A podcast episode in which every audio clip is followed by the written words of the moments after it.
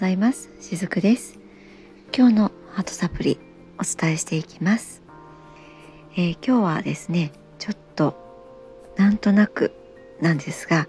声のトーンを変えて配信をしております。配信じゃなくて収録ですね、えー、慣れないことをしているので早速間違えましたけれどもあの私毎朝ですね、えー、ある方のライブにお邪魔をさせていただいています。えー、下の方にですねその毎朝お邪魔させていただいている方の、えー、リンクをですね貼らせていただきますのでご興味のある方是非そちらの方も覗いてみていただけるといいかなと思うんですけれども、まあ、ちなみにですねその毎朝配信してくださっている内容っていうのはあの標高270メートルのところにお住まいの方がですね毎朝その鳥の声とか、まあ、今の時期だとセミの声とかも入っていたりするんですけれどもそういった自然界の音を届けてくださってるんですね。でそれが、えー、今の時期4時ぐらいから始めてくださっています。もともと私もね5時半ぐらいにはもう起きる方だったんですけれどもこの配信を知ってからですね毎朝4時台に実は起きています。でちょうどその途中でまだ涼しいうちに、えー、うちのワンコとですね散歩に出かけてそしてラストまでいつもお邪魔させていただいているんですけれども、えー、まあ、その中でですねとある方とあの掛け合いが必ずあるんですね、えー、このスタンド FM さんってあのギフト機能があるんですよね。であのその最後の掛け合いっていうのはだいたい、まあ、3人多い時は4人5人になる時もたまにあるんですけれどもだいたい私を含めて、えー、もう一人ねねさんっていう方なんですがね、えー、この方の配信もすごく、えー、魅力的な声をされていて時々聞いているんですけれどもこのねねさんとあともう一人えー、作詞家の有森さ美さんっていう方、まあ、この私の3人でいつの間にかそのこの標高270メートルの、えー、ところから配信をしてくださっているその方にハートのギフトをですねバンバンバンバン最後もうその方がこう埋もれてしまうぐらいに送るっていうのがなんかちょっとした恒例の儀式でもないですけれども最後のね掛け合いになっていたりします。でこれはですねそのまあ初めはなんとなく始まったんですけどもそのなんとなくが続いています。どれぐらい今続いているのかな？ちょっとわからないですけども もうとにかくですねその里山から配信してくださっているその鳥さんの声とか自然界の音っていうのがあの本当にね体が朝から浄化されていく感じなんですね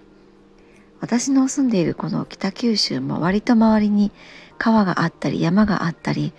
えー、田んぼがあったりしてですねどちらかというと自然に触れることも多いんですが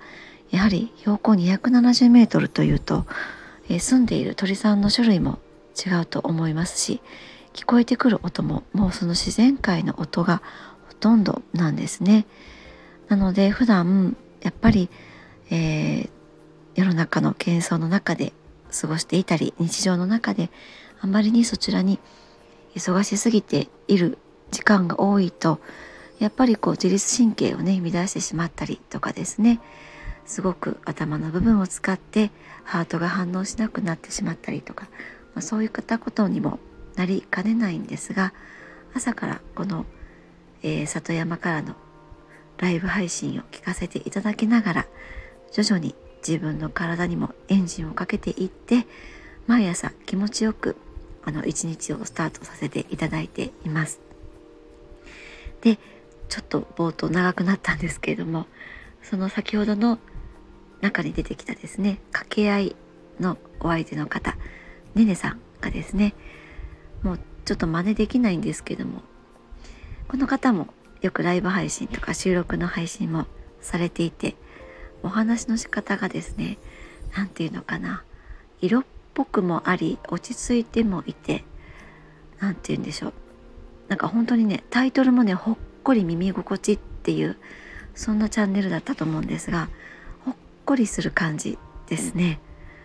私あの声自身はちょっとこもってる感じなので、まあ、あの好き好きねあると思うんですけれどもこのねりさんみたいにほっこりする感じでお届けしたいなっていつも思っているのでそれを先ほどふと思い出してちょっと冒頭真似してみたところでしたちょっとね、えー、冒頭のお話が長くなったわけなんですけれども今日お話しさせていただきたい内容はですねあの自己表現についてお届けしたいなと思うんですね。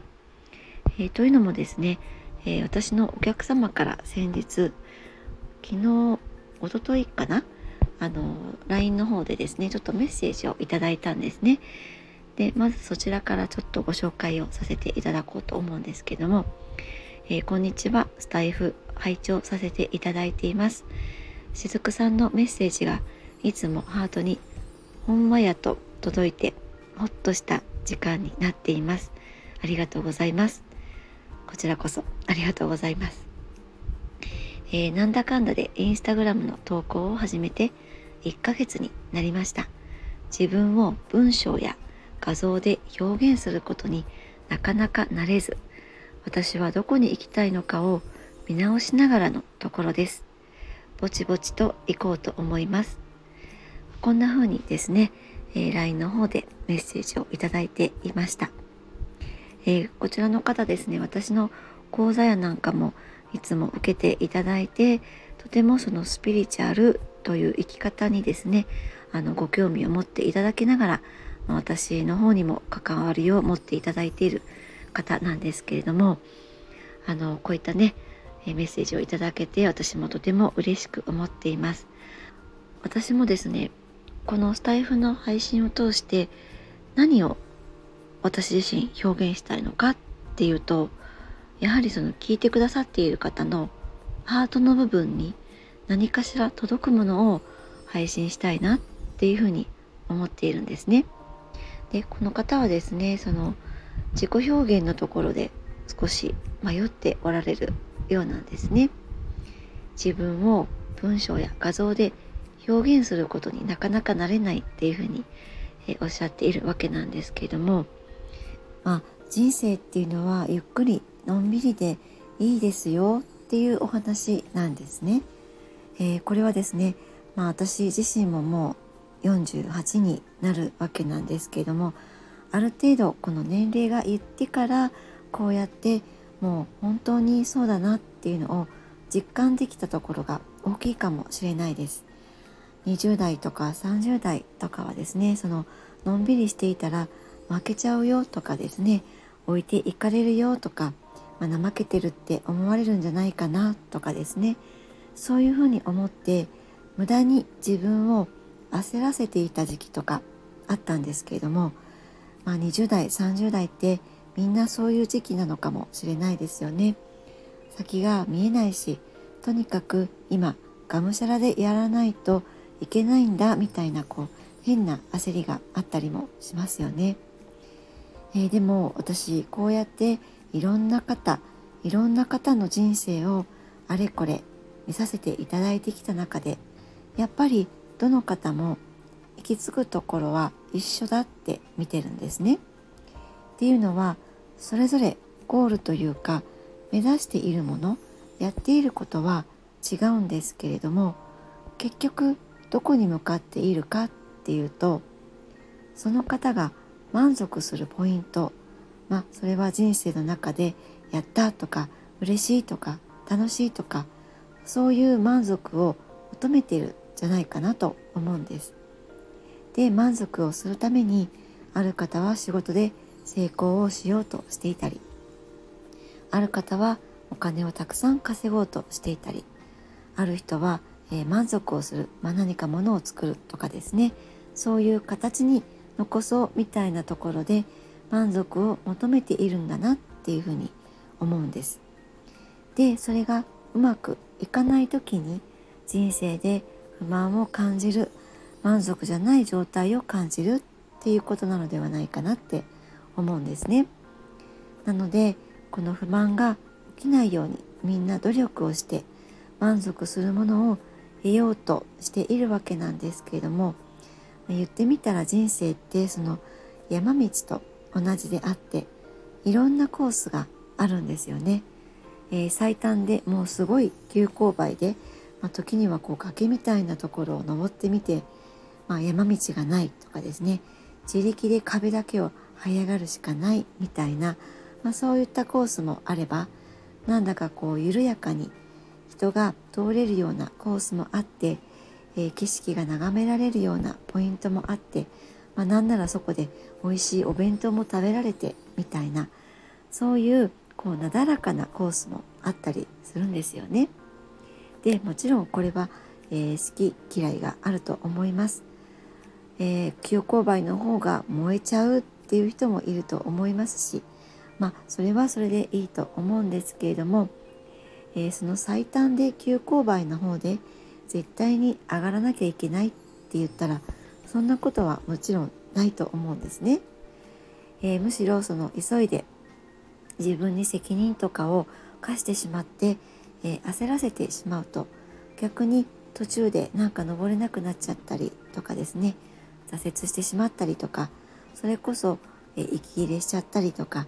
崖から落ちてしまうっていうこともあるかもしれないですよね。そう危険なこともたくさんあったりするわけなんです。ゆったりと景色が眺めたいとかいろんなものを見回ってそしてゴールにたどり着くっていうコースもあったりするんですよね。なので私はいつも人生って山登りと一緒だなって思っていてあのせっかくだったら早く到達ゴールするっていうだけじゃなくって、えー、のんびりゆったりいろんなところを回り回ってゴールするっていうものもいいのではないかなって思うんです。そうやって回り道をえー、することで逆にいろんな経験もそこについてくるので、えー、むしろお得なこともあったりするかもしれないですよね。最短のコースでは得られないものが緩やかなコースで経験できるっていうこともあったりします。そしてその満足感を得ようとしてみんなゴールを目指してるって先ほど言いましたけれども何かその満足感ばかりを目標として早く自分はゴールしてその達成するんだみたいなことばかりを考えてしまっているとそれはそれってやっぱり自分がちゃんとしなきゃ成功しなきゃダメだぞみたいなその恐れの感覚がベースにあるからそれはそれでやっぱりいろいろやっていても実際うまくいかなかったりもします。だけれどもそうじゃなくってまあ、人生って楽しくやってそのゆるーく生きている中でいい人との出会いがあったりとかチャンスに恵まれたりとか、えー、思いがけない声がかかったりとかそうやって徐々に徐々に、えー、うまく回っていくようになるんですよね。なので私自身は基本はそんなに焦らず構えず人生はゆったりのんびりでいいのではないかなって思っていたりします。はい、えー、今日のメッセージはいかがでしたでしょうか？また明日も配信いたしますので是非お聞きになってみてくださいね今日もありがとうございましたしずくでした。